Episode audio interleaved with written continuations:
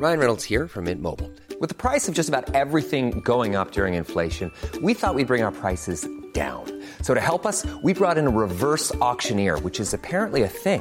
Mint Mobile unlimited premium wireless. Ready to get 30, 30, bit to get 30, bit to get 20, 20, 20, bit to get 20, 20, bit to get 15, 15, 15, 15 just 15 bucks a month. So, Give it a try at mintmobile.com slash switch.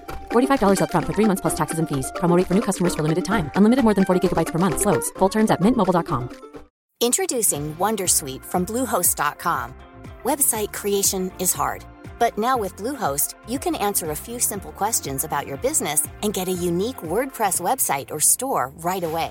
From there, you can customize your design, colors, and content. And Bluehost automatically helps you get found in search engines like Google and Bing. From step-by-step guidance to suggested plugins, Bluehost makes WordPress wonderful for everyone. Go to bluehost.com/wondersuite. Since 2013, Bombas has donated over 100 million socks, underwear, and t-shirts to those facing homelessness. If we counted those on air, this ad would last over 1,157 days. But if we counted the time it takes to make a donation possible, it would take just a few clicks. Because every time you make a purchase, Bombas donates an item to someone who needs it. Go to bombas.com slash ACAST and use code ACAST for 20% off your first purchase. That's bombas.com slash ACAST, code ACAST.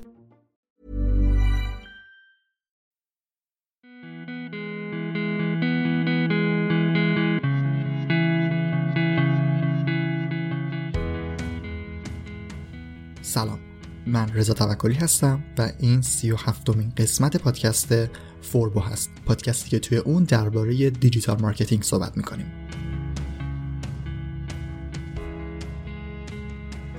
فصل چهارم استراتژی بازاریابی انواع بازار و بازار هدف.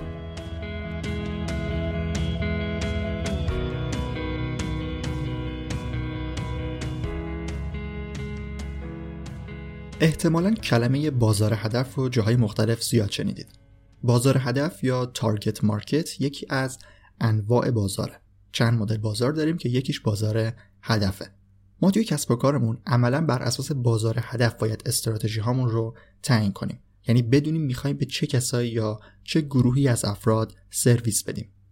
برای پیدا کردن یا درسترش برای مشخص کردن بازار هدف اول باید به بیانیه استراتژیمون نگاه کنیم یا حالا خیلی کلی به اون چیزی که می‌خوایم بهش توی کسب و کار برسیم. توی قسمت 35 فوربو درباره استراتژی توضیح دادم و گفتم که در واقع مسیری هست که ما می‌خوایم برای رسیدن به هدف هامون ازش استفاده کنیم. خب با توجه به ایده شکگیری یک کسب و کار میشه تا حدودی بازار هدف رو مشخص کرد و گفت که مثلا ما داریم یک کسب و کار اینترنتی فروشگاهی در حوزه پوشاک زنانه رو اندازه می‌کنیم. پس بازار هدف میشه زنانی که به پوشاک یا همون لباس احتیاج دارن چیزی که گفتم رو یک بار دیگه بررسی کنیم. فروشگاه اینترنتی پوشاک زنانه با بازار هدف زنانی که به پوشاک نیاز دارن. خیلی تعریف مبهمیه و اتفاقا اصلا هدفمندی هم توش دیده نمیشه. دلیل اینکه این اتفاق میفته و خیلی از کسب و کارها بازار هدف اشتباهی رو انتخاب می‌کنن اینه که انواع بازار رو نمی‌شناسن. به صورت کلی چهار نوع بازار یا توی بعضی از منابع پنج نوع بازار تعریف شده که اینا پشت سر همن. یعنی هرچی جلوتر میریم تعداد آدمایی که توی اون قرار می‌گیرن کمتر میشن. مثل یه جور قیف میمونه ولی ربطی به قیف بازاریابی نداره. حالا این تعریف رو بعدا سر فرصت بررسی می‌کنیم. خب بریم سراغ انواع بازار و تعریف های اونا. اولین تعریفی که داریم تعریف خود بازار هست. بازار یا مارکت. چیزی که توی خیلی از منابع اصلا در نظر گرفته نمیشه. چون در واقع همه آدم ها با همه ویژگی ها و سلیقه هایی که دارن توی اونجا میشن و هدفمندی برای کسب و کارها به خصوص کسب و کارهای کوچیک ندارن. ما هم کاری بهش نداریم. بازار بالقوه یا پتانسیال مارکت رو میشه به عنوان دومین لایه از بازار در نظر گرفت که توی اون افرادی قرار می‌گیرن که به محصول و خدمات شما به صورت کلی علاقه دارن. یا اینطوری هم تعریف می‌کنن که ممکنه علاقه داشته باشن و بخوان از اونم استفاده بکنن. اما حالا به یک دلیلی این اتفاق نیفتاده. یکی از مثال هایی که برای بازار بالقوه میشه زد مربوط به گروه های سنی میشه. طبق تعریف گفتیم که کسایی توی بازار بالقوه قرار می‌گیرن که ممکنه علاقه من به محصول باشن ولی به خاطر شرایطی نتونستن از اون استفاده کنن. حالا فرض کنید یک فیلم یا یک بازی ویدیویی ردبندی سنی مثبت 18 سال داره. الان ممکنه کسایی باشن که به محصولمون یعنی همون فیلم و بازی علاقه داشته باشن ولی به خاطر سنشون نتونن اون رو تهیه کنن. با فرض بر اینکه توی جای زندگی می‌کنن که ردبندی سنی اهمیت داره الان کسایی که کمتر از 18 سالشونه مثلا 17 ساله ها جز بازار بالقوه شرکتی محسوب میشن که اون فیلم یا بازی رو تولید کرده. خب پس بازار بالقوه شد مجموعه افرادی که تمایل به محصول و خدمات ما دارن ولی به خاطر دلایلی که یکیش می‌تونه سن باشه نتونستن از محصولات ما استفاده کنن. بازار بعدی بازار آماده یا available مارکت هست. حالا ما به عنوان یک کسب و کار فرض می‌کنیم که بازار بالقوه رو شناسایی کردیم و متوجه شدیم که تعداد زیادی از آدما هستن که به محصول ما علاقه دارن. الان برای اینکه بتونیم به یه بازار آماده دسترسی داشته باشیم باید اون دلایلی که باعث شده بود اون افراد نتونن از محصولات ما استفاده کنن رو بررسی کنیم و جایگزین هایی رو برای اونا در نظر بگیریم تا اون بازار بالقوه تبدیل به بازار آماده ما بشه. مثلا توی همون مثالی که برای ردبندی سنی زدم اگر اون شرکت بیاد یه نسخه ویرایش شده ای رو منتشر کنه می‌تونه بازار بالقوه خودش رو تبدیل به بازار آماده کنه که حالا توی فیلم و بازی معمولا این اتفاق نمیافته. ولی یه مثال خوب برای بازار آماده هست. فرض کنید شما یک فروشگاه اینترنتی دارید و از طریق سایتتون دارید محصول میفروشید. یعنی کسی بخواد خرید بکنه حتما باید بیاد وارد سایتتون بشه در سایت ثبت نام کنه و بعد خریدش رو ثبت کنه. مثلا هم دارید کیف و کفش میفروشید. چیزی که علاقه زیادی داره یعنی می‌تونیم بگیم که بازار بالقوه بزرگی داره. اما چرا شما به همه اون بازار دسترسی ندارید؟ یکی از دلایلش می‌تونه این باشه که شاید خیلی از آدم ها خرید کردن از سایت رو بلد نباشن و ترجیح بدن که با اپلیکیشن موبایل خریدشون رو انجام بدن. پس یکی از دلایلی که باعث شده بود خریدی انجام نشه نداشتن اپلیکیشن موبایل بود. مثل مثال قبلی که مشکل سن بود و گفتم که با انتشار یه نسخه ویرایش شده مخصوص سنهای کمتر میشه بازار آماده رو ایجاد کرد توی این مثالم یک اپلیکیشن موبایل می‌تونه شرایط رو عوض کنه.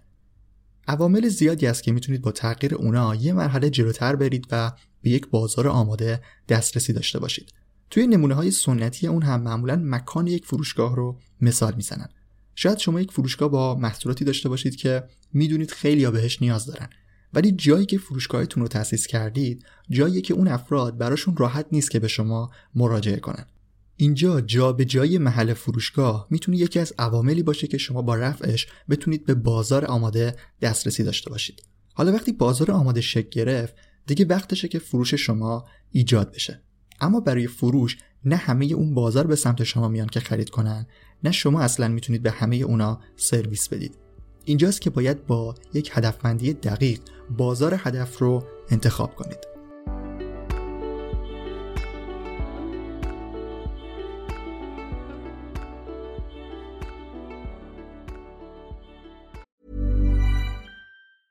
A lot can happen in three years, like a chatbot may be your new best friend. But what won't change? Needing health insurance. United Healthcare Tri Term Medical Plans, underwritten by Golden Rule Insurance Company, offer flexible, budget friendly coverage that lasts nearly three years in some states. Learn more at uh1.com. Hey, Dave. Yeah, Randy. Since we founded Bombus, we've always said our socks, underwear, and t shirts are super soft. Any new ideas? Maybe sublimely soft. Or disgustingly cozy. Wait, what? I got it. Bombus absurdly comfortable essentials for yourself and for those facing homelessness. Because one purchased equals one donated. Wow, did we just write an ad? Yes. Bombas. Big comfort for everyone. Go to bombas.com slash ACAST and use code ACAST for 20% off your first purchase.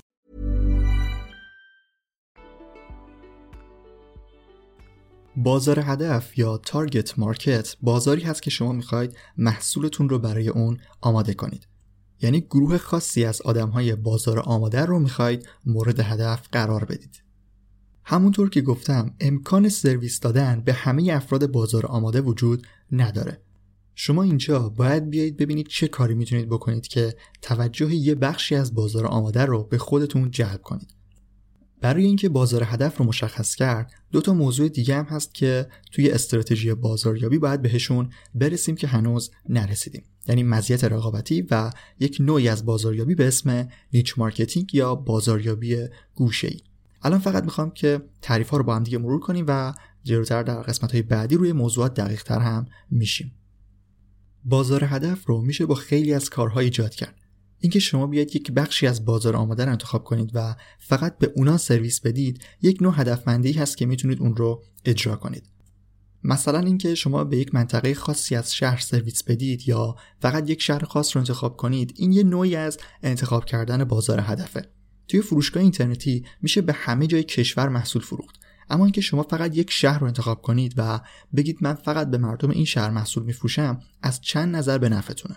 شما می‌تونید توی اون شهر شناخته بشید و تبلیغاتتون رو می‌تونید خیلی هدفمند فقط مخصوص مردم اون شهر انجام بدید و راحتتر مشتری جذب کنید. برای تولید محتوا و ارائه خدمات جانبی هم اگر با فرهنگ و شرایط مردم یک شهر آشنا باشید خیلی خوب می‌تونید اونا رو جذب کسب و کارتون کنید.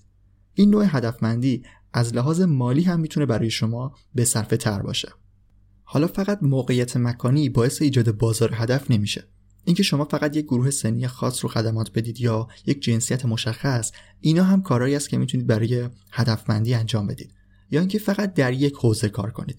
مثلا اگر توی شهر 100 تا رستوران هست و شما رستوران 101 رو تأسیس کردید می‌تونید بیاید فقط به غذاهای دریایی بپردازید. اینطوری خیلی قشنگ می‌تونید افرادی که به غذاهای دریایی علاقه دارن رو خیلی راحت جذب رستوران خودتون بکنید. همونطور که گفتم در قسمت های بعدی با معرفی بخشای دیگه استراتژی بازاریابی نمونه های بیشتری رو هم معرفی می‌کنم.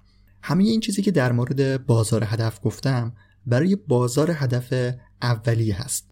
یعنی شما مستقیما اون کسی که می‌خواد ازتون خرید کنه رو مورد هدف قرار می‌دید. اما اگر بخواید خیلی هوشمندانه عمل کنید توی بعضی از کسب و کارها میشه یه بازار هدف دومی یا ثانویه ای رو هم در نظر گرفت. بازار هدف ثانویه از کسایی تشکیل شده که خودشون بازار هدف شما نیستن ولی با کسایی که توی بازار هدف شما هستن ارتباط دارن. مثال معروف و مشخص اون هم مربوط به هدیه دادن میشه. شاید توی خیلی از مجلات مختلف خودتون دیده باشید. مثلا مجله های خودرو که عموما مردها خواننده های اون هستن یا وسطش تبلیغ گردنبند زنون نمی‌ذارن. الان تمرکز روی بازار هدف ثانویه کمتر شده ولی اگر توی برنامه بازاریابیتون و تبلیغات اون رو داشته باشید توی بعضی از فصلها و مناسبت هایی که هست می‌تونه باعث افزایش فروش شما بشه. خب بعد از بازار هدف یک بازار دیگه هم وجود داره. بازار تحت نفوذ با تلفظ درسته. Penetrated. وقتی یک کسب و کاری میاد میگه مثلا 50 درصد بازار در اختیار ماست منظورش اینه که بازار تحت نفوذ ما 50 درصد از کل بازاره. بازار تحت نفوذ از افرادی تشکیل شده که حداقل یک بار از ما خرید کردن یا از سرویس های ما استفاده کردن و در واقع مشتری ما بودن. اهمیت بازار تحت نفوذ مال وقتیه که ما بیایم با روش های مشتری هایی که داشتیم رو حفظ کنیم که بازم بیان و از ما خرید کنن و اونا رو از دست ندیم. مثلا یکی از کارهایی که میشه توی فروشگاه های اینترنتی و کسب و کارهای آنلاین انجام داد اینه که بعد از خرید بیایم به مشتری یک کد تخفیف بدیم که توی خرید بعدیش بتونه از اون استفاده کنه و تخفیف بگیره. اینم از بازار تحت نفوذ و کلا معرفی انواع بازار.